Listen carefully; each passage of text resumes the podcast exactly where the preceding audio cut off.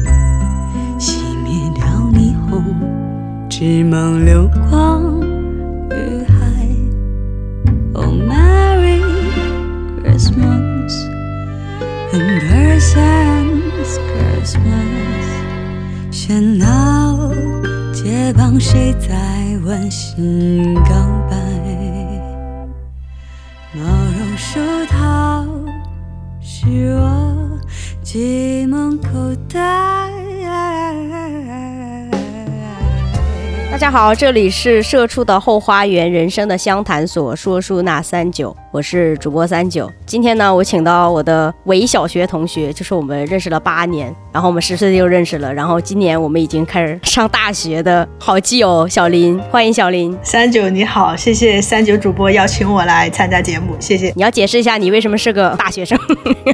突然变成了大学生的两个人，就我们认识了八年嘛，因为今年十八岁，十岁的时候认识，那时候我们还是小学生，所以我们是小学同学。小学同学你好。小学同学好，今天找小林来是要跟我们聊一聊在上海如何薅羊毛健身。嗯，其实我也不是健身达人啦，我其实主要是练瑜伽的。然后健身这个话题，我好像聊不了健身这个话题。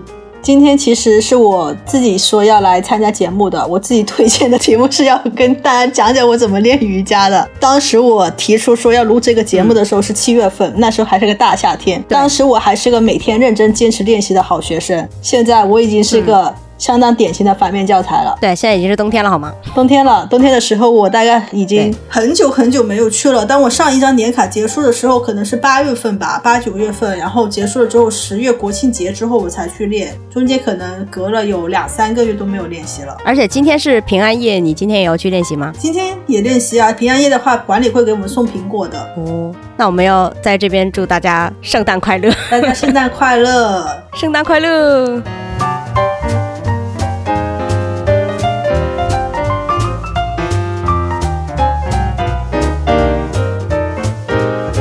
那小林，你是什么时候开始学瑜伽的呢？你学瑜伽的契机是什么？我其实已经练了快有三年多了，然后快四年了。嗯，就是我记得很清楚，我当时开始的时候也是个冬天，而且是个大冬天。当时没有记错，应该是一七年的二月二十七号。那时候呢，我刚在我的上上一份工作里面，就是。也是一条加班狗了。当时因为是做呢商业展览，嗯是在一个商场里面就是办展览，然后从搭建到后面的开展，就整个有很长一段时间，大概两到三个月都是在这个密封的场所里面，然后吸了可能也不少甲醛，生活习惯啊也不太健康。有一次是得了那个急性的支气管炎，然后就特别严重，有大概两个星期都完全说不了话。然后呢，当时呢也是觉得说自己因为老是工作老加班，又没有运动，就想重新把运动这个习惯给捡起来。当时呢，一七一六年的时候，其实我是有跑步的习惯的，因为我正好是住在我大学校区的对面，所以我以前会经常去学校里面跑步。等我那个冬天的时候，就是支气管炎的时候，其实哪怕后来好了，等说话了，就是会老是觉得自己有一口气喘不过来，觉得说如果重新在冬天去跑步的话，可能就不太合适。当时就想说，要不要做些别的一些相对静态一些，对那个呼吸没有那么高要求的运动。然后呢，就想起了说，我当时在之前呢认识一个领导，也是个女领导嘛。然后她其实当时我认识她的时候，她三十八九岁，但是看起来状态特别好，特别特别年轻。然后他就经常跟我们一些小姑娘说，可以去练练瑜伽啊什么的，对我们身体啊特别好啊什么什么的。我当时就不知道为什么，就那天二月二十七号那天下班的时候，就想起了这么个事情，然后就说我要去练习。然后当时就是真的是临时起意，就在那个下班就在马路边上点开那个大众点评，就说我要找一个地方就要去练。然后我当时就找了一家就在当时我家附近的一个馆，然后看了一下评价和价格都还不错，那我就说去，然后就约了一节就是热瑜伽的课，就去练了。但是开始就是这样的。但是我一开始去，其实不知道说它好还是不好，或者是别人评价到底是靠谱还是不靠谱嘛。所以我当时是买了一张团购卡的。那种团购卡，其实大众点评除了在上海，哪怕在广东啊或者什么其他城市，都会有很多那种呃体验性质的课程，比如说九十九块钱三节课，甚至是有的是九块九一节课，甚至是有的馆是比较豪放的，它就可能是免费就能去体验的。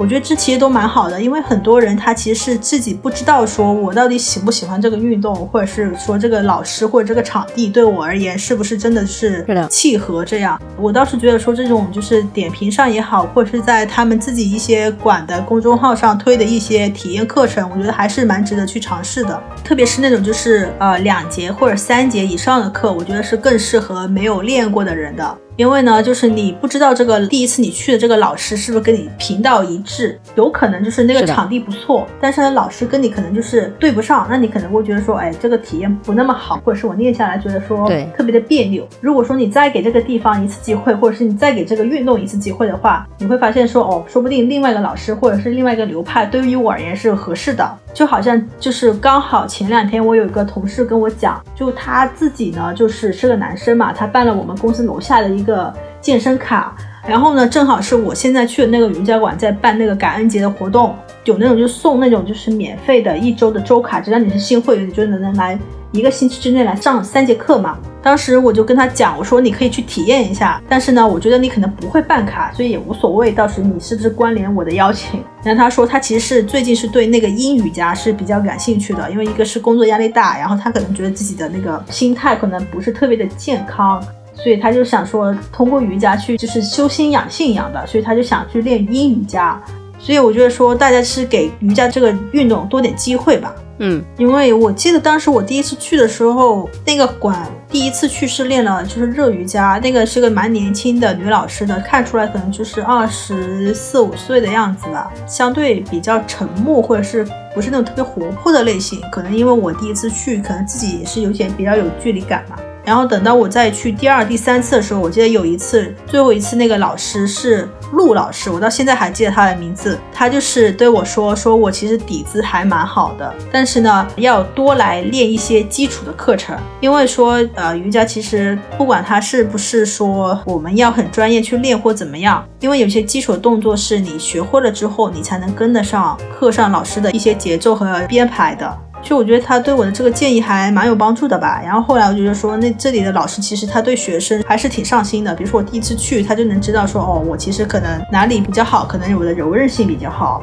可能是我的力量不够，或者是说。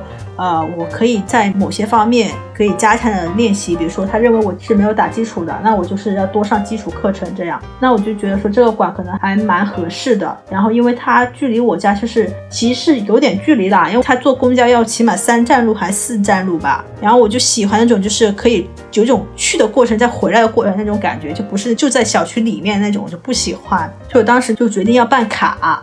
但是要办卡呢，我就很害怕，因为就是很多人会办健身卡一样的，对你办了个卡，哎，比如说我就就是一开始头脑发热就天天去，后面可能就是一下子就冷淡下来，再也不去，可能就会比较亏嘛。然后当时呢就就说，那我就不要办年卡呢。他说年卡如果你天天去或者经常去，年卡肯定是更划算嘛，因为它不限次数。嗯但是呢，我就很害怕自己不能坚持，而且确实工作也挺忙的。你说天天去嘛，这种薅羊毛的事情我也做不了。就很容易从入门到放弃啊。对，真的是会这样。以前我也办过健身卡，就真的是是被别人白白薅了钱这样。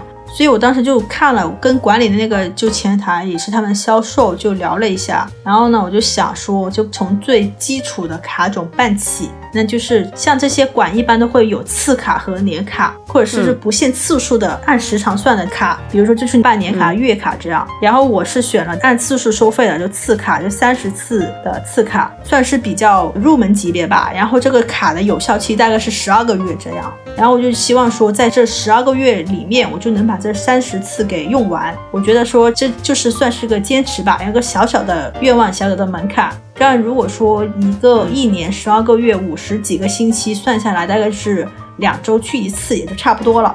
所以我当时就是这么想的，然后万万没想到，这三十次大概就没到半年就用完了吧。那还是去的很勤呢。去的还是挺快的，就是一个是你养成了这个运动的习惯，你会感受到那个运动带给你身体还有心境上的一些积极的影响，那你就会更想去。另外的话就是说，就是你习惯了之后，你就会知道自己练习的节奏。比如说，为什么我这个卡用的比较快？其实我没有，比如说天天去，也没有说一个星期去很多次。我可能当时也正好，因为我那个工作结束了以后，自己是在家里休息了几个月嘛。而那段时间我一般是一个星期去两次，但是呢，星期四那一天因为是相对比较闲嘛，然后我就会比如说上两节课这样，所以我每个星期的消耗大概是在两到三节课。所以你可以算一下，三十节课，如果我每个星期都是两到三节的话，两个月左右就能消耗完了。嗯，两到三个月，所以就其实说快嘛也不快，但是说慢嘛也是个比较正常的节奏了，因为已经养成了这个运动的习惯。嗯，所以还是要坚持。对，这是个坚持。可以再跟大家讲讲说为什么是两节课。两节课呢，一个是根据之前老师给到的建议，比如说他认为我是要多打基础，那我可能会上一节瑜伽基础课，然后在基础课以后，他可能就一个老师他们也会排两节课，那我会上他后面第二节课，而第二节课可能是前面是动态的，后面可能是相对静态的，比如说刚刚前面提到的阴瑜伽、或者是一些静拉伸一样的课程，这样呢相互配合着来呢，就是身体得到一个相对有强度的练习之余，也能得到一个静态的放松，还是蛮好的。今年不是疫情嘛，那个馆不是好久没开了，嗯然后。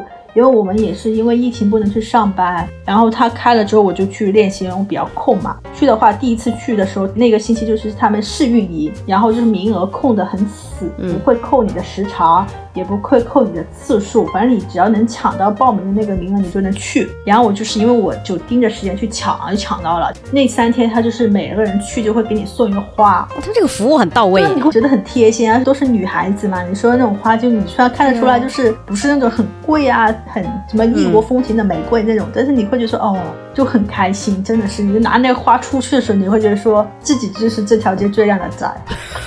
真的就是有一种走路会走风的，就是 走路带风风的那种，真的是很开心的。就我觉得他们服务还挺好的，因为像瑜伽馆哦，瑜伽馆这种东西就是，嗯特别是这种就是你其实说实话，他们行业之间是没什么壁垒的，馆与馆之间，你说他们有什么？特殊的，或者是一定能把你抓住呢？它其实没有的。很多一个就是靠地段，有的人就是喜欢说在我家门口的，我能经常去。嗯另外一个呢，就是别人会觉得说，哎，我喜欢这个老师，这个老师教我，我觉得特别好，可能他会跟着这个老师一直练。另外一个就是别人说他服务好，他服务好就是说，比如说你跟这些销售也好，前台也好，人嘛，你就是相处多了，天天见面或者是一个星期常常见面，你就会慢慢的有这种感情，就会变成你的熟人嘛，你就会觉得说，哎，还是蛮有用户的粘性在的。就比如说那种给你送个苹果啊，给你送个花啊什么的，然后逢年过节给你就是。熬点红豆沙啊，或者是煮点汤圆啊，包点水饺啊，这个什么的，太会了。就我现在去的这个馆，它是不会说给他们煮水饺啊、煮吃的。但是就是我刚刚说的，我当时去的那个馆，就买了三十四卡那个馆，然后呢，它是这种服务做特别到位。然后就是为什么我之前也跟你说说他那个馆的氛围特别好嘛，就真的是他就是比如说去年冬至不是十二月二十几号的那个嘛，嗯，然后正好是我当时在那个馆里面练了也一年多嘛，然后也认识了一两个比较好的朋友。然后我那个朋友当时还在那边练，他正好在我家附近开了家分馆，但是我一直不喜欢那个分馆，所以我不会去那里练习。但是呢，我那个朋友呢就会去那里练习嘛。然后他去那边练习，我就跟他说：“我说我那天也正好下午要出去办事情，但是呢，就是在中午和办事情中间有一段时间，我说我们可以见个面，因为我们很久很久没见面了。然后呢，当时就说我们就约在那个馆里碰面嘛。那他们馆里人就正好在包水饺，我们就坐在前台一边聊天一边吃水饺。我这种就是已经不去练习了，等于说是只是个老会员，已经不活跃了。然后他们可能也不认得我。”他们也会很客气的说给我，哎，来给你一起吃水饺啊，怎么怎么样的，够不够啊？要不要喝茶啊？服务太好了。对啊，在他看来说我是他的那个会员的朋友嘛，他也把我服务的很到位，这样。那为什么你还会离开他？我离开最大的原因是我想去更好的馆。哦。他其实是我在那边就是刚刚提到的三十次卡，在这个卡用完的时候呢，恰逢就是我买的第二张卡应该是九月底。快国庆节的时候办的哦，那我第一张卡还用了蛮长时间的，因为我可能比较穷吧，还是蛮节约的。对，然后第二张卡的时候，正好他们也是店庆，店庆的时候呢，搞了个活动，大概我买了，当时也是次卡和年卡，我自己犹豫的，价格也好像是一样的，就一百次卡和年卡是一样价格，只要你一年里面，比如说你能上一百零一次，你都是赚的。如果你选年卡，但是我还是选了次卡。我喜欢就是能看到它那个次数的消耗的情况。你买个年卡，你买一百次，它可能会给你返个，比如说十次啊、三十次这样。当时我不是很记得返了多少了，反正整体下来还是会给你，就是店庆啊、搞活动可能会再给会员送一两节啊，或两三节这样。整体下来呢，我当时是一百节课，我是花了六千六百六十六，平均下来如果加上送的，还有平常活动给的，我觉得可能节课在五十五到六十块钱一节这样。这样的话，其实你想想，一节课其实就是两杯星巴克，甚至是两三杯奶茶的价格吧。这个五十到六十块钱一节课的价格，我觉得在上海啊、北京、广州这样大城市也算是比较中规中矩的价格吧。如果你是单次单次买的话，可能会贵，但是你办，比如说一百次、五十次。甚至是年卡的话会更划算，所以就是这是我第一次在第一个馆办卡的两个策略，从次卡开始，从最低次数的三十，然后再根据自己实际的消耗情况，比如再买一百次这样。等于说，我 total 在这个馆里面可能是练习了有将近一百五十节课吧。然后消耗完了之后，我当时就正好觉得自己，嗯，自己的能力或者是自己对这个运动的兴趣和爱好已经达到了更高的一个水平的要求了。然后就想说，哎，能不能去个更好的地方？当时就是萌生了离开这个开始的地方的一个想法。然后我想了说，人嘛，那就是。最后还是就是离开了原来那个很温馨的小馆。后来其实有时候也会回去逛逛干嘛的，因为他们就是还是会经常给我发消息啊，就很亲切的喊你名字啊，说最近好久不见啊，怎么不过来练习啊？怎么不过来吃水饺啊？怎么不过来吃汤圆啊？最近有那个什么什么，你可以一起来吃啊，什么什么的，就挺好的。我有一个真的是特别感动的，就是他们那个前台，如果他逢年过节管理办活动，确实是会有水饺啊、汤圆这种东西。然后呢，有一次就是正好我去练，然后他们说我身体太寒了，我就不知道他们怎么看出来的。然后那个前台那个销售小姐姐自己不知道去哪里搞了个那个红糖泡姜片之类的东西给我。他给了我一片姜片，说让我回去每天吃一片，太暖了。然后，我就心想，这个他真的应该不是管理办活动，可能就是他们自己备的什么，就给了我，一特别感动，你知道吗？这个也真的是特别暖，挺暖的，是挺暖的。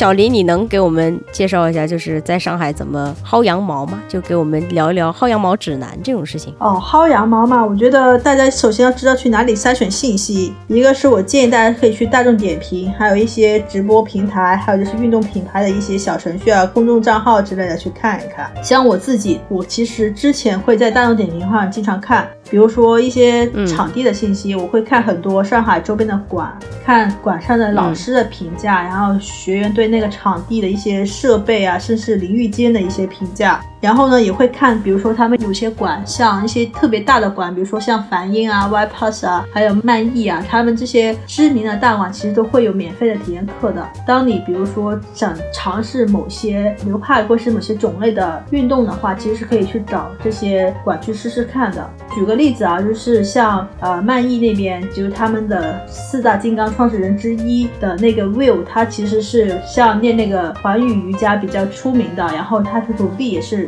在这个流派里面比较知名有名气的，那么我当时去这个馆的话，就特别体验了他们的一个 Universal Yoga 一，这样，其实我觉得还是能学到蛮多东西的。然后比如说今年年初的话，就是可能因为疫情，很多馆也不能开展线下的课程嘛。所以他们也会转战到线上，然后他们也会在比如说像一直播啊、Keep 啊，还是人人直播这些直播平台上上那些免费的公开课。那我从来不知道直播软件可以上健身课哦。是的，其实是可以的。其实像很多人会用 Keep 这样的软件，但是他们不知道说，嗯，一些名师他们可能会有公开的直播课程，而且他们当时排的课表还蛮实在的，就确实很多就是馆里面最 top 的的老师，然后他们会把他们最难。拿手的课在线上免费带大家练，这样。对于我这种健身废人，我是真的一点都不了解这些。虽然我也有用 Keep，但是我是那种就是从打开到关闭那种。Keep 的话，我是觉得他现在是还蛮注重社交这个板块的，他会强推那些就是什么评论啊、点评啊，然后希望你可以发动态什么的，已经有点没有了。一开始脱离健身本身，离开了一开始就是干干净净、纯纯粹粹的那个运动了。而且你会发现很多人其实都是冲着那种就是像，因为他不是为了社交而社交嘛，但这种平台上的社交肯定都是为了，比如说带货也好啊，或者涨人气啊，或是做些什么，其实都是你会觉得说就不是很纯粹，就不是。特别的，是的，后面就不想用了。所以一开始我也会用很多 Keep，但等到我习惯了，就是有用那个在馆里面练习的话，Keep 其实是用的就比较少了。像疫情开始，因为其实印度也受到了很多的影响嘛。嗯，瑜伽这个运动本身大家都知道是从印度发源起来的嘛，所以印度那边的一些老师，比如说我之前是练阿斯汤加的，阿斯汤加在 m 索 s 的总院那边的掌门人，他们也会在线上有一些，比如说课程。总院那边除了掌门人，也会有其他一些老师。比如说会有哲学的老师教法文的老师，他们也会开一些就是线上的课程。通过这些线上的课程呢，他可能也不会说真的是我要卖这个课程，但他可能会希望说大家可以随喜，随喜就是有点就是你随意爱给一点点，随点小心意也可以那种。这样的话可以帮助他们持续的有营收，不然的话，因为他们没有线下的课程，对他们而言，其实可能还是蛮有压力的。就是很像功德箱那种，对，有点像那种，你就可以在网上直接面对到，就是印度总院的一些老师。嗯，那那个需要科学上网吗？应该不要，因为他们会用的那个是腾讯的那个腾讯会议，还有那个 Zoom，是 Zoom 吗？还是什么那个软件？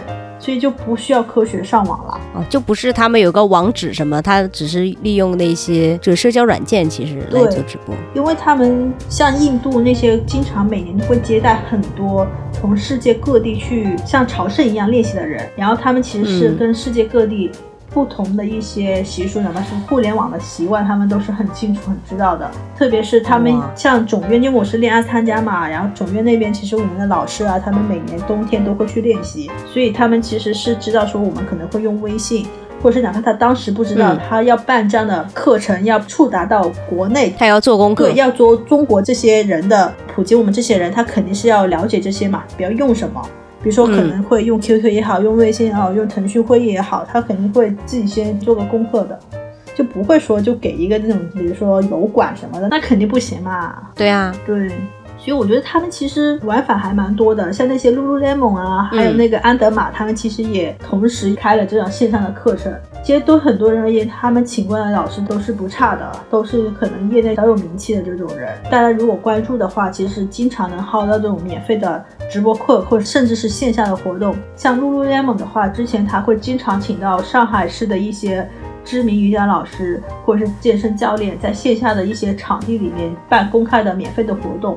甚至是有的活动，他可能会，比如说他在家里中心办，你比如白天你先在家里中心的广场里面跟着某个老师一起练了一节 flow，练了课什么瑜伽，然后之后呢，可能会哎，他跟另外一个餐饮的餐厅也合作，你们可以把这些参加活动的人邀请到这个餐厅里面去交流，同时你也可以享受到这个餐厅免费的餐食，这样。它其实是跟场地方的一个联动，也是搭建了一个有温度的社区，把这些喜欢运动、嗯喜欢瑜伽的人就是拉到一起来，然后大家可以有个运动的机会，也有个交流的机会。这样的话，就是整个氛围是慢慢的带动起来。而且嘉里中心那边还真的蛮适合做这种活动的。对我之前也去嘉里中心参加过他们的线下活动，然后就是在他们的一楼的大广场里面，就自己带自己垫子嗯铺开，然后老师就在台上就用那个小蜜蜂也好一样的东西，就是开始就是播口令，你就从热身到练习，然后到最后的大休息，然后你就在那个广场里面，因为是开阔空间嘛，你是能吹到风的，嗯跟平常在关在屋子里面练习密闭的空间是不太一样的，那种感觉还是很特别、很神奇。因为练瑜伽其实可能一般人不知道，就很可能它是一种比较适合在室内的运动。很多人练瑜伽的时候是一定要关窗，是非常不喜欢被风吹到的。虽然我可能是无所谓啦，所以就是能在户外练习也是一次很特别的体验。去年看你发朋友圈，然后你去练习的那个照片，我就觉得哇，好酷啊！就是你们那么多人，然后每个人都带着自己的瑜伽垫，然后在那个广场那边练瑜伽，就还挺震撼的。对的，人还蛮多的。你说整整齐齐，每个人带了个垫子排在那边一排一排展开的话，其实就把整个广场给占满了。然后我还参加过另外一个活动，是他们请了国外一个很有名的老师过来，叫拉鲁嘎。然后拉鲁嘎是国外一个资深的那个阿斯汤加的练习者。然后当时我们是在浦东一个酒店里面，然后在中间一个圆形的广场里面，他在圆的正中间，然后我们都是在圆的周围围着他，然后练习的。这个感觉也很特别。上面就是蓝天，然后中间就是老师，然后我们就开始听他口令，开始练习起来。感觉跟自然还是挺亲近的这种。对，那什么是阿斯汤加呢？就能给大家介绍一下吗？阿斯汤加其实是个瑜伽的流派啦。然后，如果具体跟大家说它有什么特别的话，其实最大一点它是早上练习的，然后它是做六休一的，然后它是满月和新月不练习。哇，那瑜伽还有晚上练习的吗？有分这种练习时间？一般而言，就现代人其实你练习就看你有没有时间嘛。嗯但是阿斯汤加它是比较特别的，它的练习方式是每周固定的五次是自我练习，然后都是放在早晨的，甚至是一大清早的。像我去年一段时间是每天早上五点多起床，五点二十分起床去赶五点四十七分的第一班十三号线地铁，然后到我常熟路呃安福路的馆里面去练习。然后呢，老师会在大概是可能六点多进来，然后会每个人每个人来辅导我们的动作，然后他会有固定的体式和序列。然后一序列、二序列，因为有六套序列，然后我练的是序列一，因为我刚入门嘛。然后练习的话，你就根据每一个体式、每一个串联，自己一步一步做下去。老师来了之后，你也不用管老师会怎么样，老师会在他认为你需要辅导的地方，他来帮助你，帮助你更好的完成这个动作，更好完成这个体式。然后呢，等你做到最后一个动作，这个动作呢，就不是说这个序列的结束动作，而是你卡在这个地方，你这个动作你可能做不下去了，或者是你还在把这个动作做得更完美，老师就会说来指导你，或者是你已经把这个动作做好了，老师可能会给你一个新的动作。那在在你这个最后的一个动作结束之后，你会进入到结束的序列，结束的序列呢会有那个像后弯啊、头倒立啊、肩倒立啊，甚至是一些休息的提示这样。所以它是比较特别的。然后就是这是每天一个星期五天的自我练习。嗯再比如说星期六或者星期天，这得看一些馆的习惯或老师的一些习惯，会有一些是口令课。口令课呢是老师会带着大家练，就跟平常的课是一样的，就老师会练口令。嗯然后大家就会从第一个动作做到最后一个动作，包括就是大休息这样的动作结束下来，大概是九十分钟这样。我经常跟别人开玩笑说，说这个流派就是做六休一的，你每个星期可能会休息一天，星期一到星期五这个流派很社畜。对，因为我就觉得这个很有意思啊，因为我觉得就还蛮好玩，就是你前面五天你都要自己好好的来，你要坚持，老师不会说强制要求你，因为他其实也没有办法强制要求你，你去与不去全都是看你自己的个人是否坚定，是否能坚持嘛。然后你去了之后，最后星期天你就得来上口令课，这这样的话对你整个呼吸或者对你对节奏的把握，然后对整个序列的掌握都是有很大的帮助的。它星期一到星期五这个自我练习，我们都喊它叫麦索。麦索其实就是印度南部的一个城市的名字，就是刚刚我也一直在 Q 到的印度总院所在的城市。它的拼法就是 M Y S O R E，就是 MISO。其实我们就会昵称叫做麦索。怪不得你那一段时间朋友圈每天早上早上起来去麦锁。对的，然后就其实就很开心啊，因为就是不止我一个人在发这样的朋友圈，让我的小伙伴他们也发，嗯然后一早上起来我们就看到大家各自发的朋友圈，然后会各自留言、各自点评，然后就说大家就是其实意思就是说哦，今天大家都起来，大家都去练习了。虽然我们去的不是一个地方，我们跟的不是一个老师，但是其实我们也是各自付出了一样的努力，然后都朝着更好的自己在前进嘛。嗯，就那时候看你还蛮积极的，每天早上都在像打卡。是的，现在已经不积极了，我就是大家很好的反面教材。然后阿斯汤加总院它是个什么样的存在呢？就是所有练阿斯汤加的人，其实他都会想要去说固定的在阿斯汤加总院每年去学习一到两个月，甚至更长的时间。就像我我之前跟的练习的老师，他们其实都是每年固定都会去练习的。总院它其实是一个，它会对练习的人会有一定要求，比如说它会有个算是硬性的门槛了，它会要求说你要跟着某一个曾经在总院练习过的老师，甚至是被总院授权过可以教授阿斯汤加的老师练习过一定时间，你才能来报名。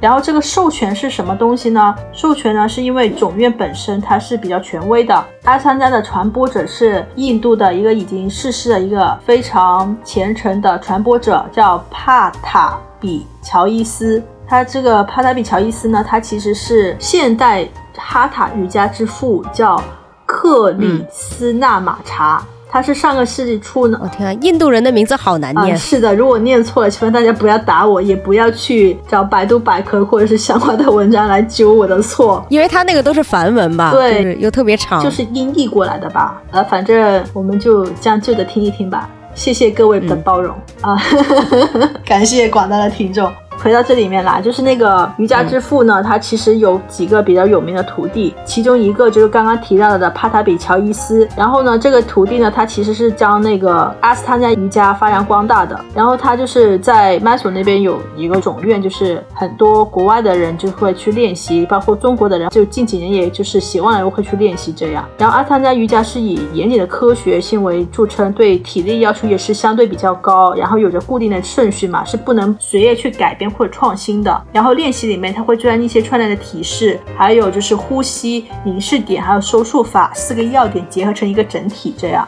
所以他会要求说，每个练习者必须掌握好了前面的序列，才能在老师的允许之下，才继续后面更高阶的序列的练习。那蛮严谨的人。对，还蛮严谨的。所以那个就那个乔伊斯，对，就是是那个，我们就是简单的尊称他为老掌门吧。嗯老掌门在他的老师那里就是传承了这套练习的方法，他就是将它发扬光大，也带到了比如说美国、欧洲去。当然了，也就传到了中国嘛。中国近几年瑜伽也是比较蛮火热的，嗯但其实就是乔伊斯，就是老掌门，他其实之前已经去世了嘛。他去世其实是在零九年的五月十八号的下午已经去世了。所以他去世了之后呢，他的那个所谓的总院也好，他这个流派也好，他是有传承下去的，就是继承这个流派的现任掌门人，其实是他的一个外孙，所以这个事情也是蛮有意思的。就是有时候别人会说，哦，就是掌门人是谁啊，或者是老掌门是谁啊？然后呢，就是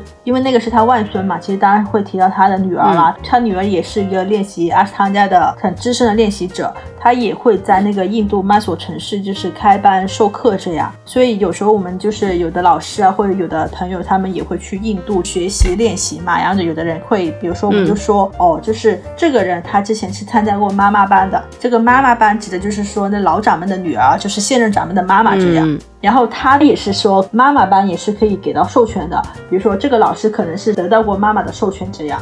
然后呢，一般的总院的授权呢，就是分为呃一级和二级吧。这所谓的授权，就等于说他会练习到一定程度的人，他比如说掌门人觉得，嗯哎、你 OK，你水平不错，他会认为你可以嗯回去就是正式的教授阿斯汤加。就是一种资格认证。对，有点像是资格认证的，他会有个很正式的就证书啊、合影啊，然后大家就会哇好开心啊，然后怎么怎么样的。所有就是像刚刚我提到那个阿鲁嘎，还有我之前跟着练习的老师啊，他们其实都是得到了总院那个授权嘛。这些闻名于世界的阿斯汤加老师呢，都是出自于这个阿斯汤加研究院的，然后他们的授权和认证都是在老掌门或现任掌门人的祝福之下，有总院这边颁发的资格证书。这好有仪式感啊！他这个对，还要在他们祝福之下，对的，对的，就因为是印度嘛，他们还是蛮强调这种就是很有宗教性。有，但是他其实瑜伽本身是跟宗教是没有关系了。这个授权是没有办法通过考试或短期的培训班来学习得到的，必须是由这个总院得到了掌门人的认可，你才能得到。嗯比如说那个练习的人可能得每年坚持的都去 m s o 那边进修。每年学习都要两到三个月，在各个方面都表现的不错的前提之下，很可能你得坚持四到六年，才有可能获得授权和祝福。那等于说要看那个掌门的心情吗？还是看他的喜好？你好直接哦。我感觉就是，就是他看谁顺眼就会给谁过，这样他肯定也是看天赋的嘛。看天赋啊，就等于说，如果你特别出众，或是老师又觉得你说，哎，真的很信任你，对对对你也可能就是两三年就能得到啊。这个就真的是，觉得也是个玄学吧。但我觉得对于大家而言，其实你只要一个老师他被总院授权过，对于我们这种小白而言，已经是个很厉害的人了。嗯，对，然后认证呢，就是大家说的所谓的终身授权。这个终身授权呢就更厉害了，可能一般都要通过，比如说十五年以上的学习，是比一般授权更为高级的荣誉。所以呢，得到老师的祝福来教授高级的序列，真的是特别的难。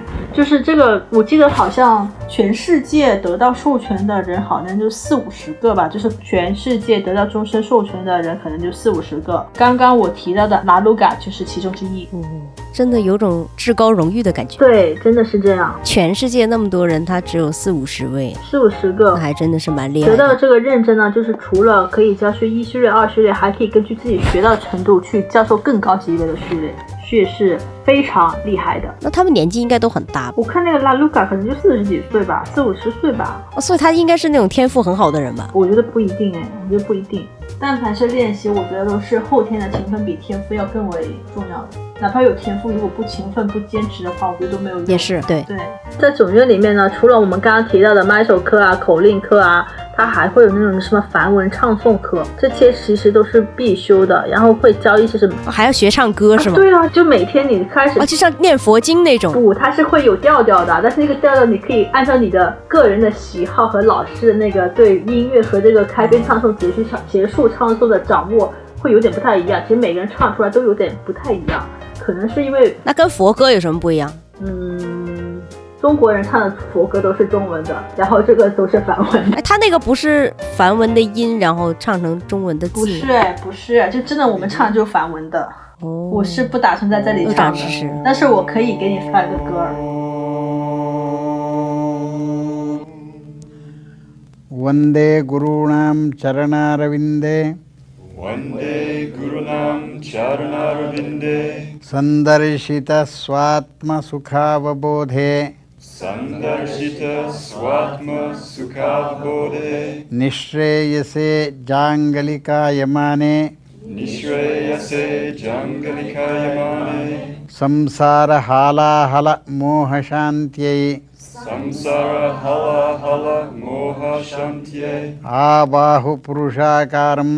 आबाहुपुरुषाकारम् आबाहुपुरुषाकारं शङ्खचक्रासिधारिणम् शङ्खचक्रासिदारिणं सहस्रशिरसं श्वेतं सहस्रशिरसं श्वेतं प्रणमामि पतञ्जलिम्। प्रणमामि पतञ्जलिम्।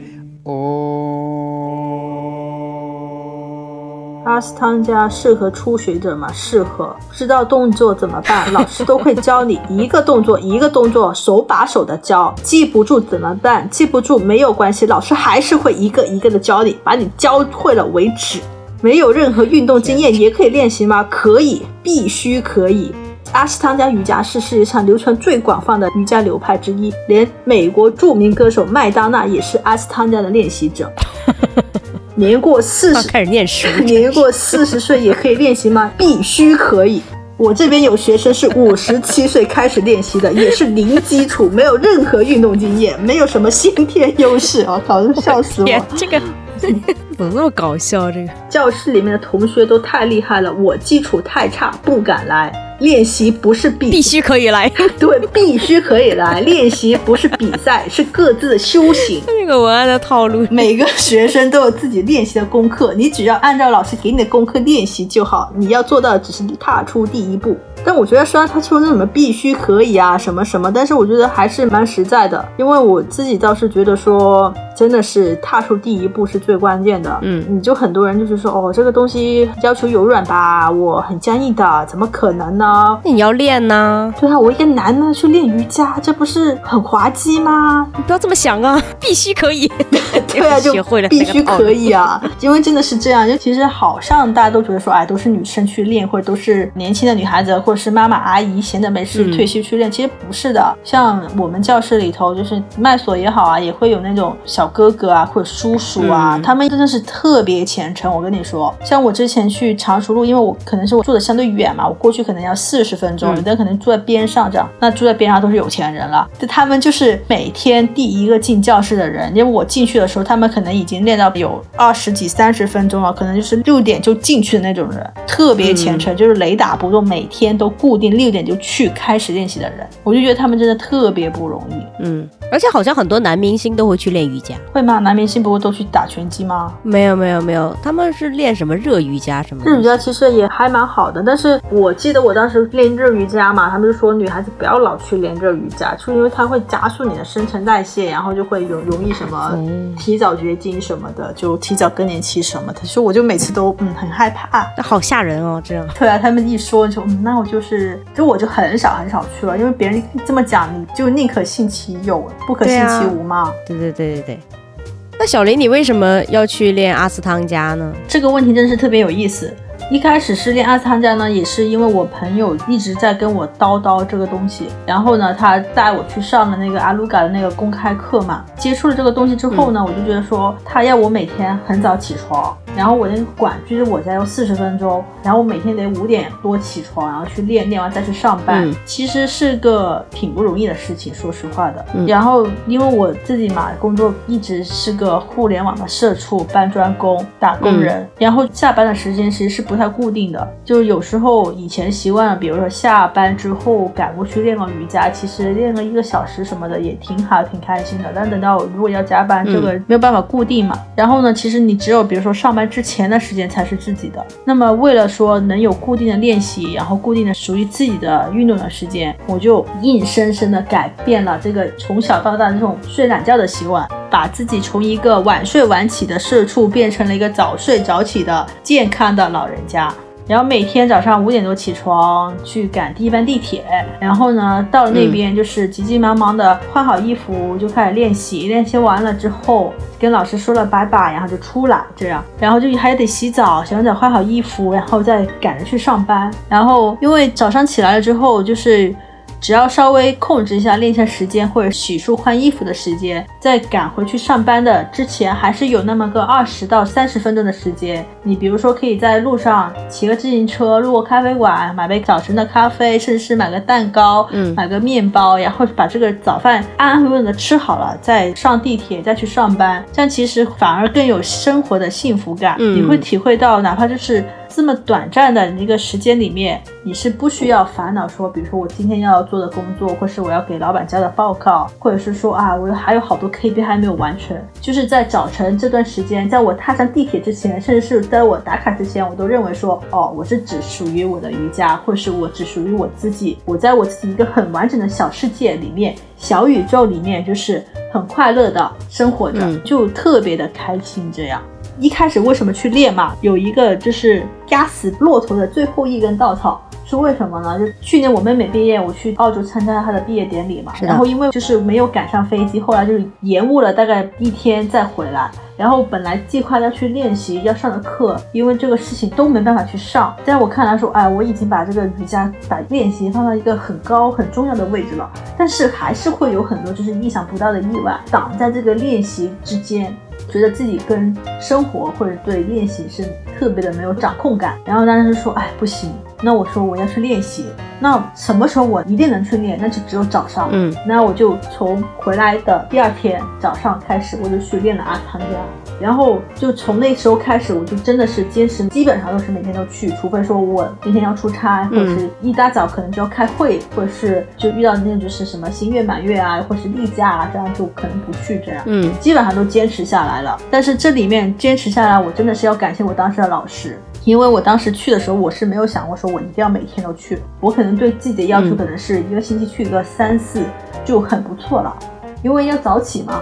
然后还得赶过去，赶去上班。其实对于别人而言，就是我觉得说这个事情还是真的是挺有压力的。嗯，然后呢，我当时第一次去的时候，其实我真的是什么都不懂。虽然我其实已经练了一年多了，我对体式就是是有基础的。然后序列我也背下来了，我对一些教室里面要的礼仪我都是心里清楚的，但是我对自己没有很高的要求。嗯，然后我去的时候呢，我就练练练练，然后老师也没有特别管我，但是我走的时候，老师就跟我说，那你明天继续来。我觉得你已经是很自律的人了。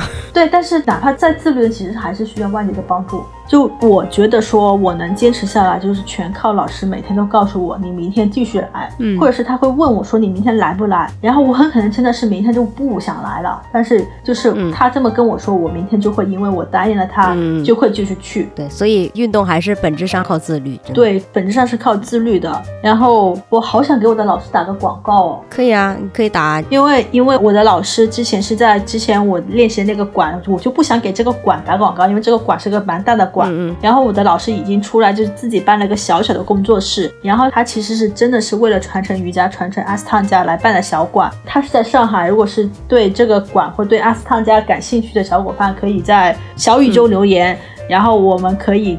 对这个话题或是这个小馆，我可以推荐你们去，就不是为了给老师，比如说卖课啊或者怎么样，但是老师本身是非常、嗯非常优秀的，然后他也是得到了总院二级授权，是全中国第一个得到二级授权的老师，所以他本身的专业度是很强的。然后他对瑜伽嗯本身也是非常的虔诚，然后在他的带领之下练习也是非常的安全而且靠谱的。只要能坚持，我认为能跟着他练习都是非常的好的。到时候我们可以把老师的那个工作室 Q 一下，发在评论区。哦他跟你一样，他也不想涨粉，我觉得。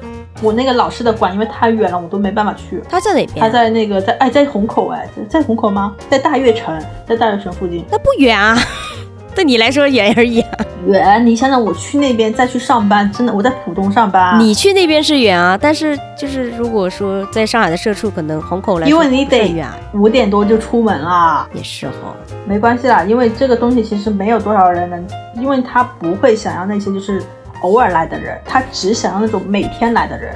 他不是说为了赚钱，他是真的是实打实的想把这个东西给传承下去。哎，怎么说呢？上次就是我上面也提到说，我以前那个老板也在我这个馆练习，我们三个人聊过一次天。嗯他们都是认为说我是那种能坚持的人，然后我那个老师就告诉他说，一般刚去的人他是不搭理的。他说为什么他愿意第一天、第二天就来跟我说话，或是来教我？他看出来我有这个潜质，或者他认为我就是这个能坚持的人。然后我其实一直都特别感恩这个老师，他对我其实帮助很大。嗯对。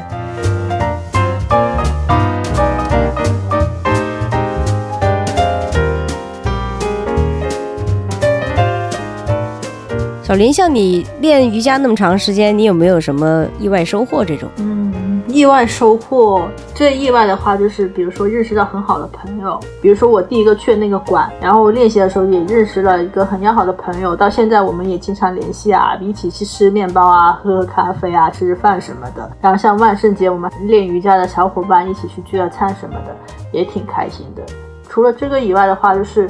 嗯，我们经常会觉得说瑜伽就是个运动嘛，或者是有的人可能会把嗯瑜伽跟印度的一些宗教给联系起来。其实我觉得这个都不是的，它其实当然是个运动，但是它也是个修心的过程。像我们也会练习一些就是相对静态的课，比如说除了阴瑜伽，除了静拉伸，也会有一些修复课。这些修复课呢，不只是对修复身体上的一些疲劳或者一些损伤，它对人的心理也是有个滋养的作用在的。像我之前有一段时间，因为我去年可能三九也知道嘛，家里也会有一些变故，嗯然后比如说我自己工作上其实一直都挺忙，然后也经常会有一些很大的压力或者是一些情绪，所以我也会经常去上一些修复类的课。然后我也很喜欢一个就是台湾的女老师，她一直在我那个馆里面就是教那个 restorative，就是修复课嘛。这个课本身呢其实是很静态的，它就会一个动作你会停留很长时间，也不会做什么很难或者是很激烈的动作。你躺在那边被动的就通过地心的引力和自身的一些重量，还有这些是动作来修复到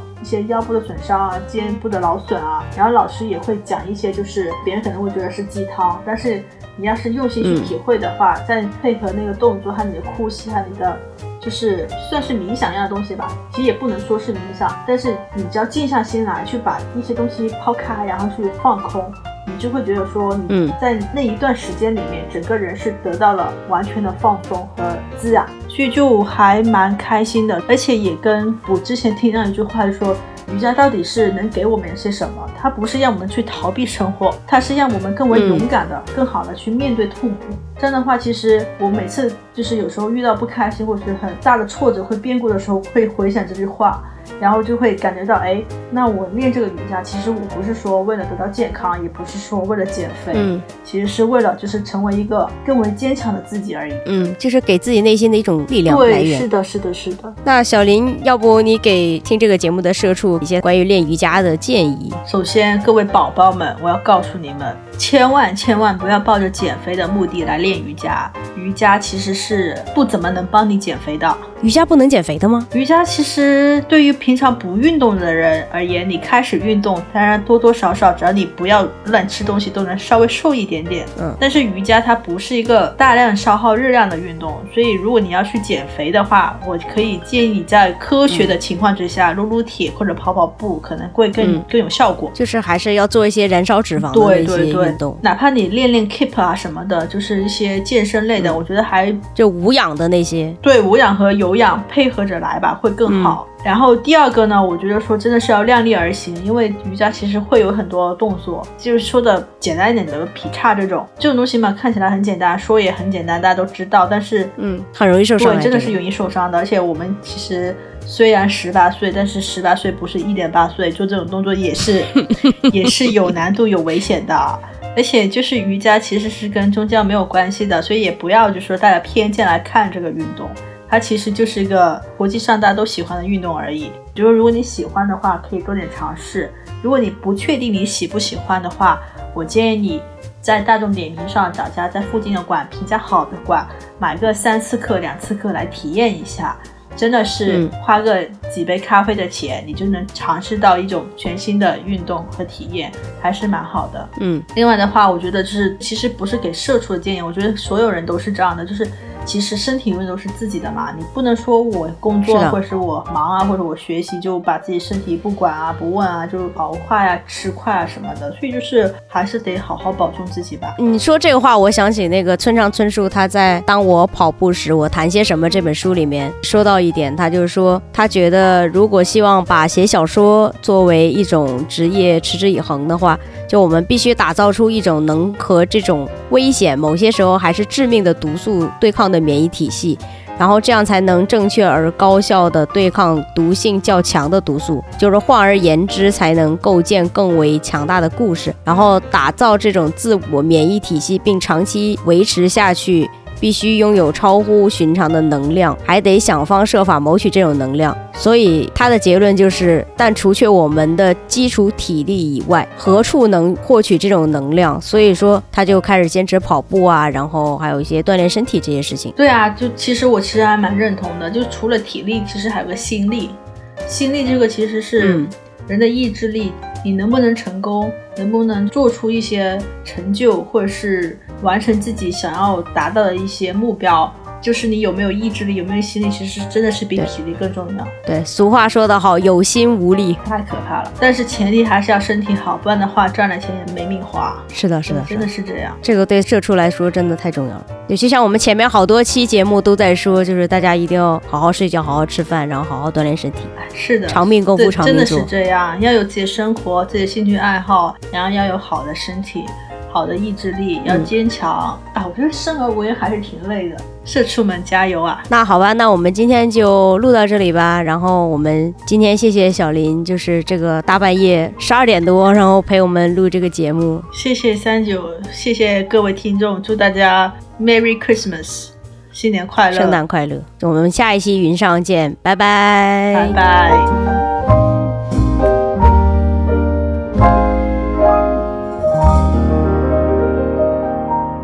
以下是 Free Talk 时间，啊 好开心，我好想聊这个，怎么？你真的想聊吗？我真的想聊，而且抽奖一定要 Q 到这里面。啊，对了，同学们，我们有抽奖，你知道吗？我是带着奖品来的。对，这期我们小林自己自费搞了个抽奖，我可是带了奖品来的，一定要关注我的小组。来，三九来讲一讲。对，小林在豆瓣上开了一个小组，叫“开开心心刷河马小组”。是的，然后为什么他开这个小组呢？因为他从小就喜欢河马，不就是我认识他的是从从小学开始。那你现在还很小啊，你才十八岁啊，对啊，已经喜欢了有有十年了吧？不止吧？呃，十八年了吧？差不多，差不多，差不多都可以你应该是一两岁就开始看母明的那种人吧？啊。是的，哎，母明不是河马，你知道吗？我不知道哎，母明不是河马吗？当然不是河马啦，那母明是什么？母明是什么？母明是芬兰的小精灵，哦，母明不是长了个河马的样子，虽然它是白色的。它只是头比较大而已。危险发言，母明的爱好者他喜欢喜欢母明要锤我们不。要打我，我也很喜欢母明，也很喜欢河马。母明不是河马啦，你你不信，你们可以去我们那个组里面关于母明和河马问题的一点建议这个帖里面，完完整整从头到尾陈述了为什么母名不是河马这个问题。哦，刚才就是点进去看了一下你们这个帖子，他说，假如一个不喜欢母名只喜欢河马的人看到母名帖，在想什么？这不是河马，他只能这样说。他配了一个河马 is watching you 的那个，太好笑了，这什么东西、啊？如果你知道母名不是河马，你还要发他，那我更疑惑了。你会在类似猫猫交流大会上发一个你觉得长得很像猫的人类的照片吗？猫人 关键是好猫咬了成猫关键，是后面好多人跟帖同意支持，妈也学到了，哇，你好可爱！还有五名警察这这个小组太逗。那你这个小组还有什么比较好玩的精华帖？博学喷翔算吗？这个不能播吧？这个 吃饭的时候又不能听。我跟你说，就是很多时候大家就是想去动物园，又不能去动物园，又好好上班的时候，就可以来逛我们的小组啊，或者逛逛我们那些友情小组啊。我们的友情小组还有鸭嘴兽啊、藏狐啊，还有那个石梦魔啊。都是猛兽啊，感觉。都很厉害，然后就挺开心的。进这个小组嘛，其实也就是为了自己开心嘛，也不知道为什么就成了有八千个粉的小组了。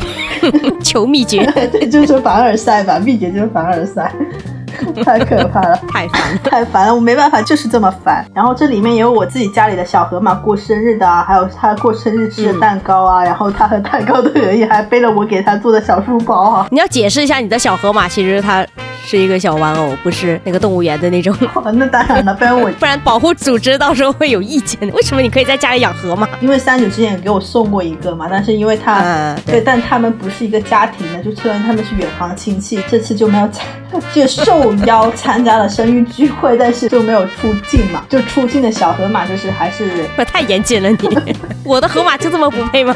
不是不配，他参加了生日 party，但是他没有出镜而已，为什么？他不配拥有合影的权利吗？因为合影只有亲属关系的能有合影，就远房亲戚就就只能在啊。就这是拿相机嘛。我，们只是好友，只是好友，就拿相机你们那些就是 我就是帮你们河马拍照的那个。我那只河马就是帮你拍照的河马，谢谢三九的河马，他的摄影技术我觉得很好啊。嗯，像我，对对对对对，就是这样。这就是为什么请他来拍照。这是定番了，就是反正大家就可以来河马小组来看看河马，吃吃蛋糕。你看我们组里面还有人带着河马去拍毕业照啊，去逛动物园啊，啊然后去了成都动物园看的河马啊，然后还有就长隆动物园的河马啊，还有国外的河马啊，然后还有就是河马引进架是吧？对啊，然后还有就是。比如说别人自己画的河马啊，画的河马的表情包啊，甚至是上手工课粘土捏的，然后还有那就是用那个线勾的啊，就各种各样的河马都有。河马的一百种展开方式。对，而且还有那种是古代埃及的河马文物也有哇，这大都会博物馆那个吗？啊，对对对对，就是那个蓝色那个大都会博物馆那个。我前一阵逛那个淘宝还看到这个，哎我也是，我是我也是从淘宝知道的，完了，从淘宝学文化。就很神奇啊。然后就有时候我去搜河马还搜不出来，然后不知道为什么有一天就被推荐了这个东西，就知道了。所以同学们，我告诉你，这期我提供了两个杯子，就如果反应热烈，我可以加码，但是得反应非常热烈，我才会加码，就会在小宇宙抽一个杯子。然后在那个我的豆瓣那个河马小组也会抽一个杯子，然后这个杯子呢，其实也不是为了打广告，但是告诉大家也是实打实我自己掏钱买的，虽然也不是很贵，但它就是一个河马的杯子，上面有个很大的河马，非常可爱。而这个杯子呢是个白色的陶瓷杯，然后就是五百毫升的大的杯子，也可以用来吃麦片啊之类的，还蛮实用的。就如果喜欢这个杯子的话，应该那个可以放图片吗？可以可以可以，文案里面有图片。可以的，那大家就可以看到图片。如果喜欢这个杯子的话，来参加我们这次的抽奖活动。对，我们这次给大家送一下新年礼物。对，新年礼物，新年礼物，让那个三九来讲一下规则吧。对，这是一个圣诞福利，然后给大家送的新年礼物，分两个抽奖，然后一个是在小宇宙，就是在我们说说那三九的评论区，然后就写跟本期节目内容相关的评论，就是可以聊一聊自己的健身经历啊，或者说对健身这件事情的看法啊。然后中奖条件是要点赞数最高，然后而且是真情实感，然后也是对这期节目的好评，然后。除了我跟嘉宾以外，就可以获得这个奖品，就是一定要满足以上三个条件：一个是点赞数最高，第二是真情实感，第三个是好评就可以了。好的，然后开开心心刷河马小组他们的抽奖呢，到时候会由小组长他在小组里面发那个帖子，然后到时候大家具体可以去那边关注一下。然后小宇宙这边的那个领奖方式是。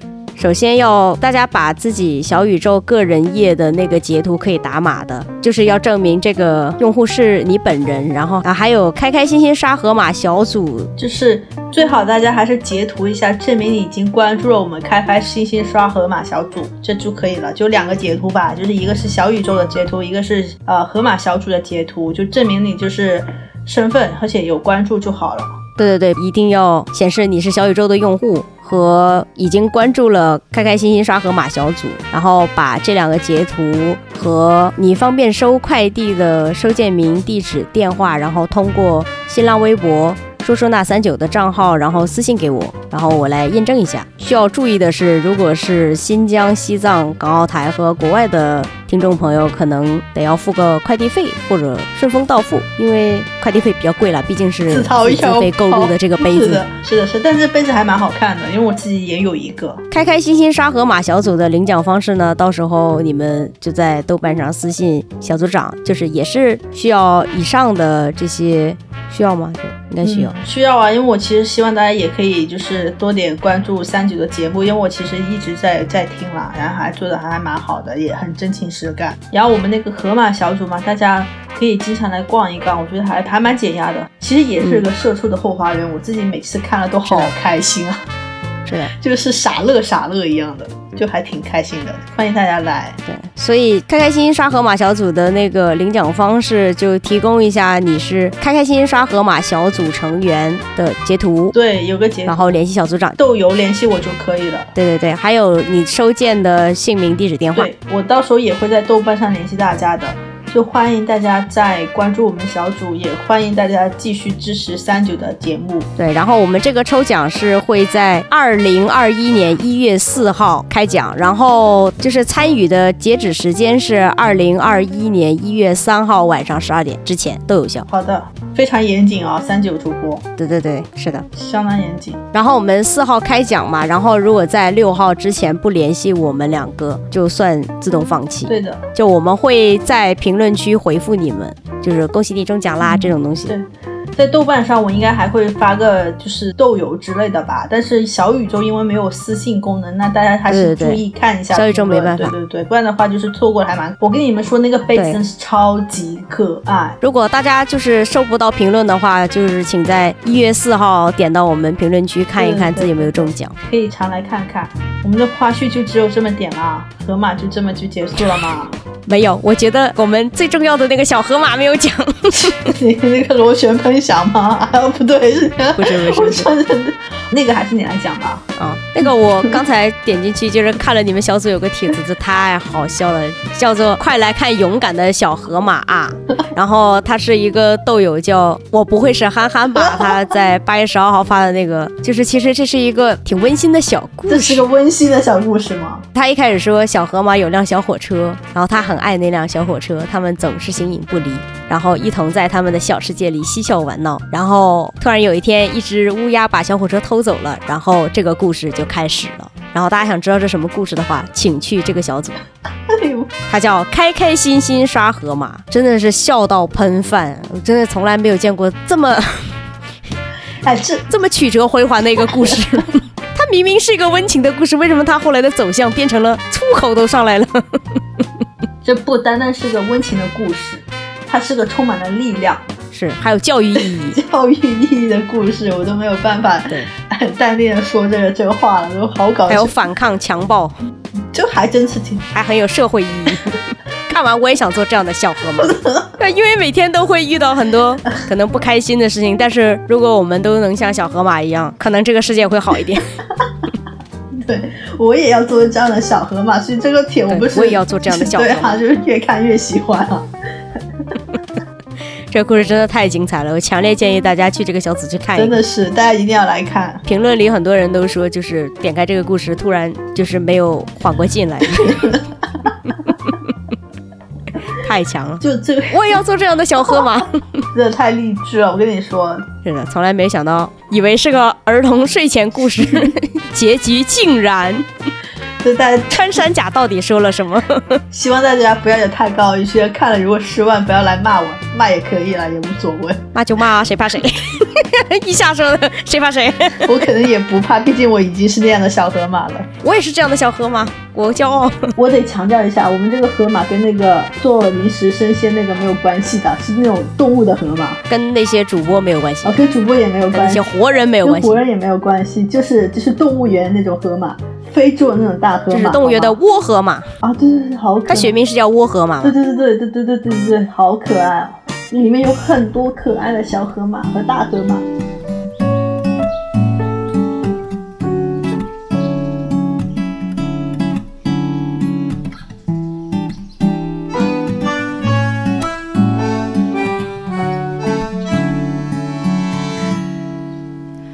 总是这样带来一种无奈的情绪，有时疲倦的不想出去，什么快乐不快乐没那个心情，这不是一场梦，一出电影，追逐生活西风喜欢的光影。该有的勇气都已经麻，海风轻轻吹，温柔的声音，海风轻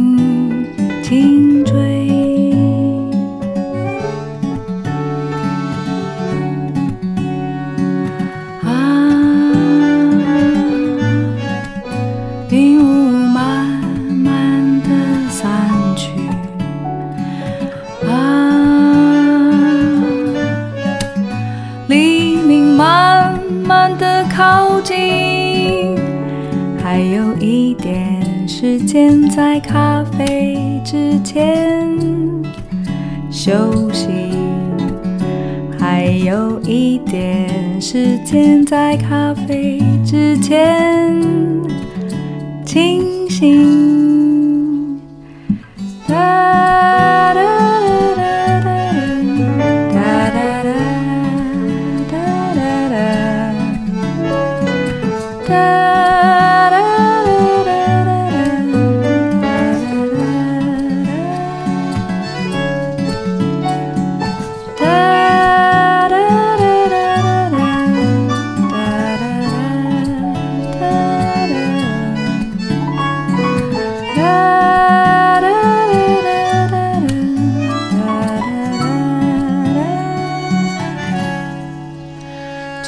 这样的一个天气，带来一种无奈的情绪，有时疲倦的不想出去。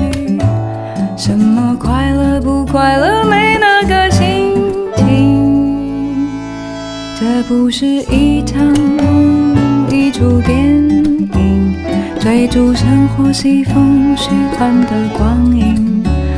该有的勇气都已经麻痹，海风轻轻吹，温柔的声音，海风轻轻吹。